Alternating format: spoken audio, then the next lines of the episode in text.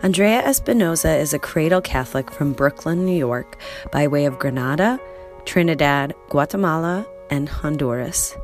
Her earliest memories of Catholicism include sitting with her late grandmother in their own pew in her Sunday best, trying to brave the Trinidad heat.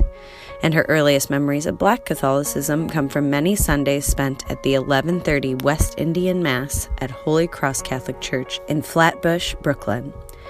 By day, she works in administration and access services in the Schwerin Library of CUNY City Tech. By night, she is a master's in library and information science student at Queens College at the City University of New York. She is one of the co founders of the League of Pan Afro Catholic Women, a ministry for black Catholic women across New York City. Her favorite saints are, are St. Jude Thaddeus, which stems from a family devotion, St. Jose Maria Escriva, patron saint of ordinary life, and St. Jerome, the patron saint of librarians. Andrea is also a founding member of the board of directors for Catholics United for Black Lives. When not attending Mass at the Co Cathedral of St. Joseph in Brooklyn, New York, or taking part in her many Catholic groups, she is usually spending time with her family, fiance, and friends in search of good food.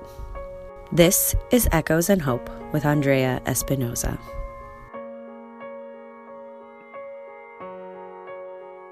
Is Andrea Dorothea Espinosa, por los españoles hispánicos latinos. Me llamo Andrea Dorothea Espinosa y yo soy un católica desde mi nacimiento.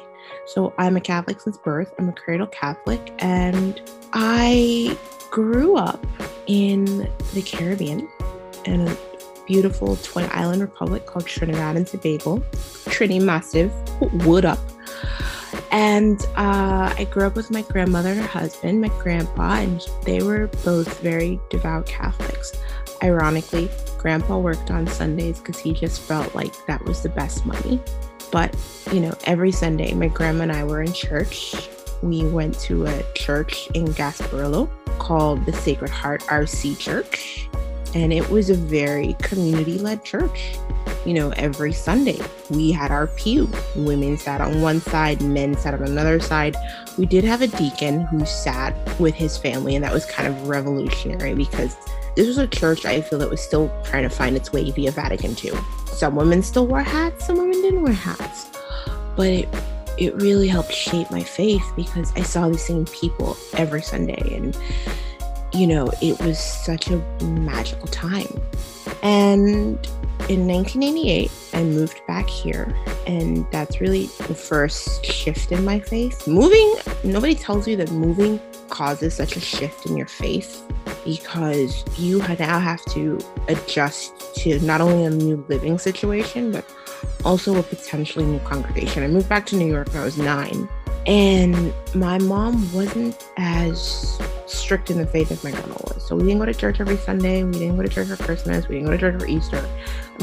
I, I wasn't even in Sunday school. I wasn't even in CCD. So it's like one day in 99 when my mom's like, yeah, you got to go to CCD because Nenny, one of my godmothers, Nenny so and so said so. And she's like, what are you doing with her? Like, she has to be in the sacraments. She has to finish. So I went and it was it was different you know and it was a west indian parish in brooklyn new york. It was holy cross parish in brooklyn new york on church avenue. And it was a pretty caribbean parish so i didn't really feel that different from home. The only difference was that we wore winter coats in february instead of you know dresses mm-hmm. because it was dry season and so hot. It was a very comprehensive west indian parish for you people from Haiti, the Dominican Republic, Jamaica, Barbados, St. Lucia, Trinidad, Grenada, all of it. And I went through the sacraments. My mom went with me on church to Sundays, although she was kind of a rebel because she did the 8:30 mass with me. She was not trying to do the 11:30 a.m. mass because when you start at the 11:30 a.m. mass, you're not getting out to like 1:15, 1:30. It's a black church. It's a black church. Like a lot of people don't realize we Catholics have our Black churches too. And if it was, we have our Italian priest some days, we have our Haitian priest some days, it's a Black church. So I did that.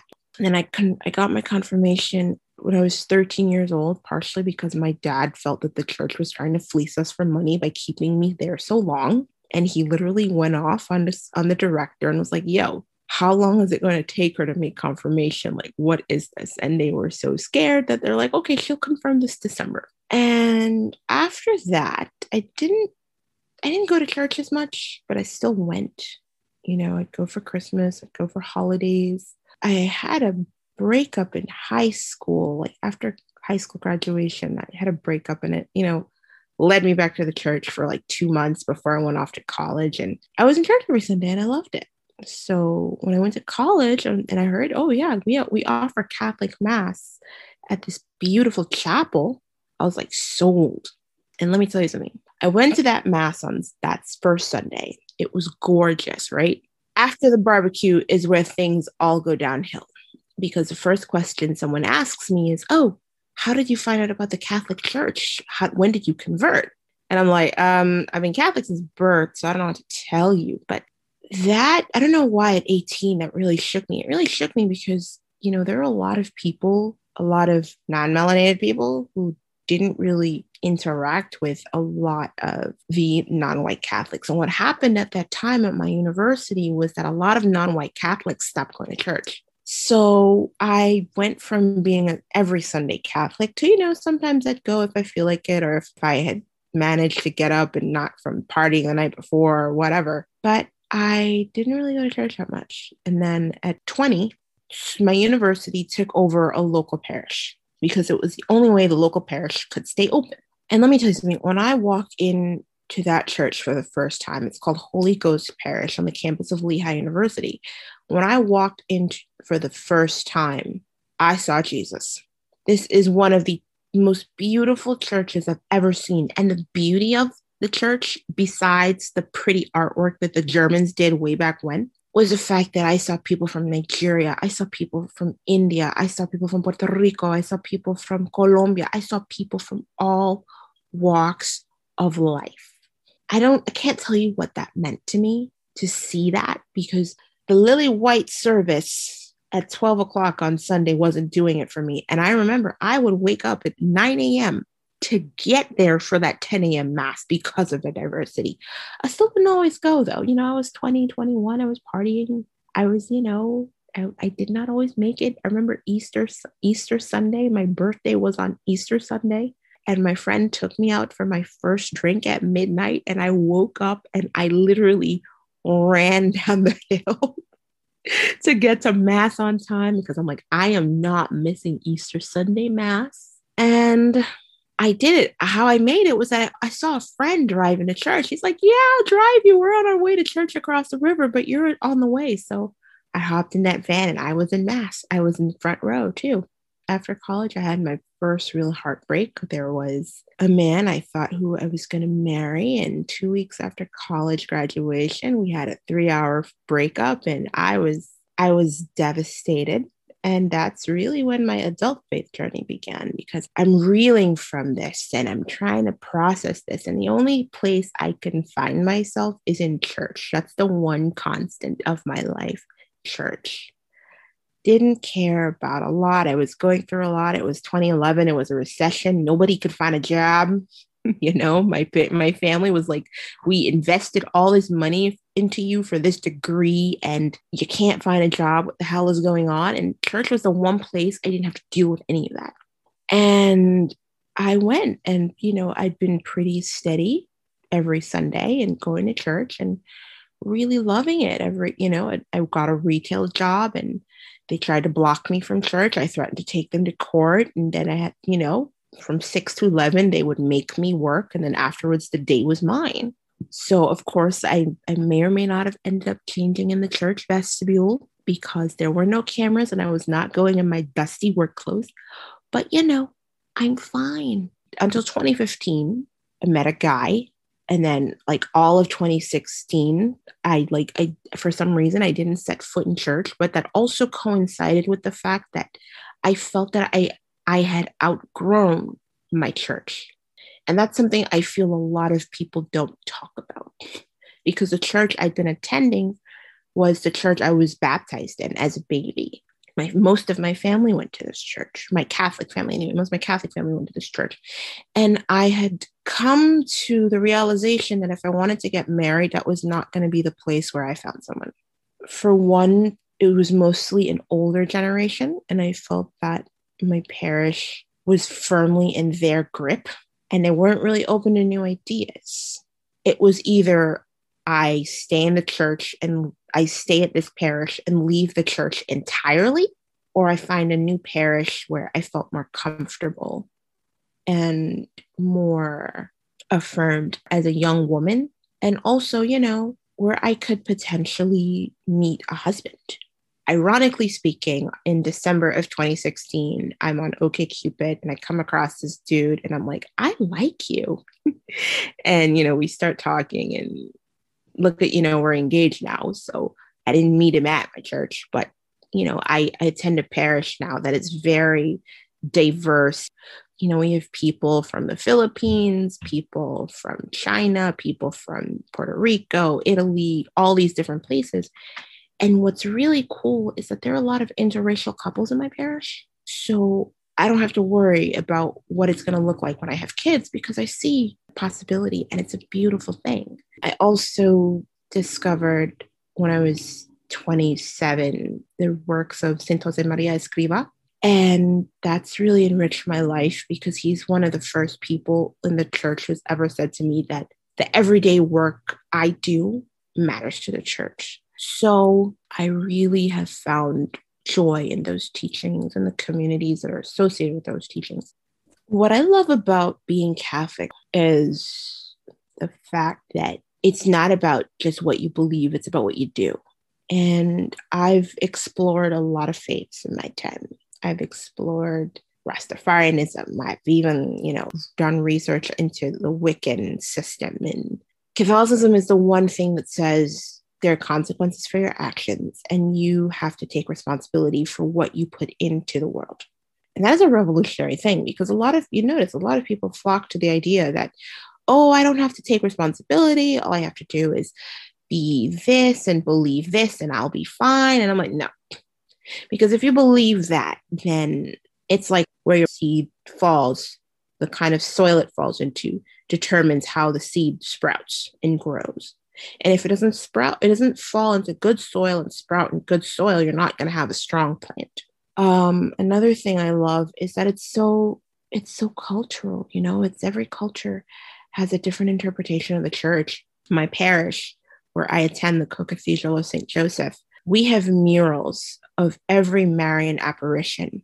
And it's not just Our Lady of Lourdes, it's not just Our Lady of Fatima, it's not just Our Lady of Knock, it's Our Lady of Aparecida, it's Our Lady of Guadalupe, it's Our Lady Queen of Heaven of Nigeria, the Queen of the Assumption of Ghana. You know, there are so many different versions of Our Lady because Brooklyn is so diverse. And I love that I can go to an Italian feast to celebrate a mat, a parish, and then I can go to an, a West Indian harvest day and I can get my zeppelis at the feast. I can, you know, honor, I can go to the like little shrine they have and pin my money. And then at the harvest day, I can go with my aunt and my mom and be like, okay, we're dancing to salsa, we're dancing to bachata, we're dancing to merengue and soca and all those other things. I think that's a revolutionary thing. I find that there are people who say in the church, for you, for my celebration of faith to live, yours has to die. And I'm like, why? Why? There's enough parishes for everybody. There's enough space for everybody. I mean, come on, look at all these beautiful parishes that are closing down. You're going to tell me that my little parish, you need to take over to survive when there's like one, two blocks away that has like no attendance and you can really build up? You know, make it make sense. But yeah, what, what keeps me in the faith is culture, theology, and an understanding that God is not there to solve all my problems, but God is there to sit with me as I as I figure out how to solve my problems.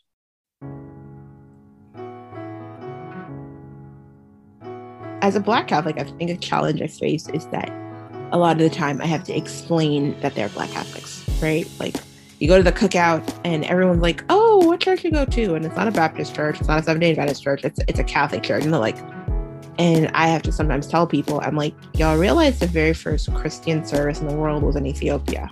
Because a lot of people don't like revelations, you know, where they say that the princes from Ethiopia shall stretch forth their hands to God. Like, that is such a beautiful thing. And that's such an affirming passage that really shows we created the foundation that allowed all of this. I think the challenge I face, not personally, but as a member of the African diaspora, is that the American Catholic Church is determined to paint itself as a very white institution. And a lot of people don't realize the nuance there is in Black Catholics because Black Catholics aren't just Nigerian, aren't just West Indian, aren't just Latino or Hispanic. I mean, I didn't even know that there was a huge Black Catholic tradition in Baltimore and New Orleans, but it makes complete sense when you look historically at who was there. You know, the French in Louisiana and the Spanish in Louisiana converged to create this beautiful Catholic culture. And then you have people in Baltimore, Maryland. Then you, you know, you go across to Oakland and there's a beautiful, rich Black Catholic tradition here. Even where I am, New York, we have an amazing Catholic tradition. You know, I live around the corner from what is dubbed the Haitian Cathedral of Brooklyn. You know, and when Bishop San- Guy Sansaricq died, like we was we were really, you know, active. I wish people understood that, you know, there is nuance in how we celebrate faith, how non American Black immigrants celebrate their faith isn't lesser than an Irish person celebrating their faith or an Italian person celebrating their faith or, you know, a, a Polish person celebrating their faith. There is, there is richness in this. And I mean, can we like agree that not having Gregorian chants and organs doesn't mean our masses aren't any less? because I come from the Caribbean. I've never seen a piano in in my Catholic churches in Trinidad. I'm like, look, we have 100% humidity humidity half the year. Like, go there with a blowout. You are not going to walk out with that blow. You're not walking into church with that blowout. You're not. you know, so pianos, we've had to deal with other things than pianos. We have keyboards now. We have keyboards because they're electric. But in the 50s, nobody nobody had a piano maybe the white the white british parishioners maybe the white american parishioners in their churches but we weren't allowed into those churches and that's a whole other story you know? So yeah i think that child the challenge i feel i face is that a lot of people are trying to tell me that how i celebrate my faith shouldn't exist and that i should just follow this one euronormative way and i think that's completely wrong and i'm not here for it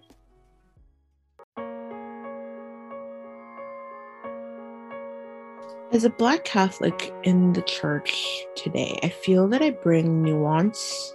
I feel that I bring history and information to the table, and I also bring understanding. Because the truth of the matter is, I am living proof that there are Catholics in other parts of the world besides the African continent who look like you or I. I am living proof that there are Catholics who speak who look like me and speak another language yo represento que hay católicos africanos, hispánicos y latinos.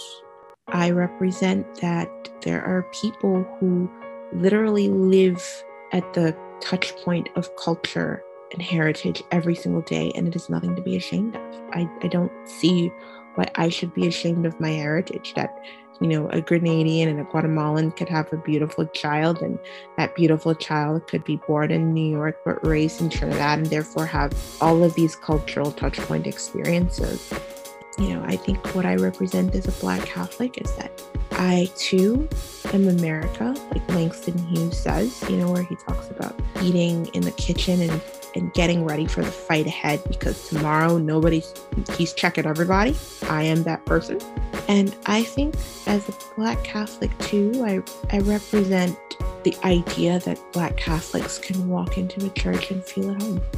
Because let's be frank, when you go to a new parish, the first thing you're checking is are there people who look like me? Are there people who understand where I'm from? And, you know, I, I represent that for somebody else because I know when I walked into my new parish and the first usher I ever met was from St. Lucia, and I miss her so much, you know. And she was always the one checking in with me and saying, Hey, how's it going? Always asking after my fiance, asking how he's doing, and, you know, supporting us so much that, you know, we really felt home. to the church as a whole, you know, I want to say we are a beautiful institution. We are an old institution. But as Ben Whishaw and Daniel Craig said in Skyfall, youth is not a guarantee of innovation, but age is not a guarantee of wisdom. I think that we are on a, a new path ahead, and a lot of us don't know what it looks like for the church. The church is on a new path. We don't know what it's going to look like, but we need to figure out for ourselves individually what the church means to us and move from there because the church is the church is not a building. St. Peter's Basilica did not exist, you know, when St. Peter was being crucified. It didn't exist when Christ was being crucified. The church came together because we were a people. We we celebrated mass services in caves. We celebrated mass in God knows some crazy places, but we persevered because it was the ideals that held us together. What I wish Catholics today would do is is hold on to those ideals, those ideals of love and those ideals of strength, of fortitude, of hard work, of human dignity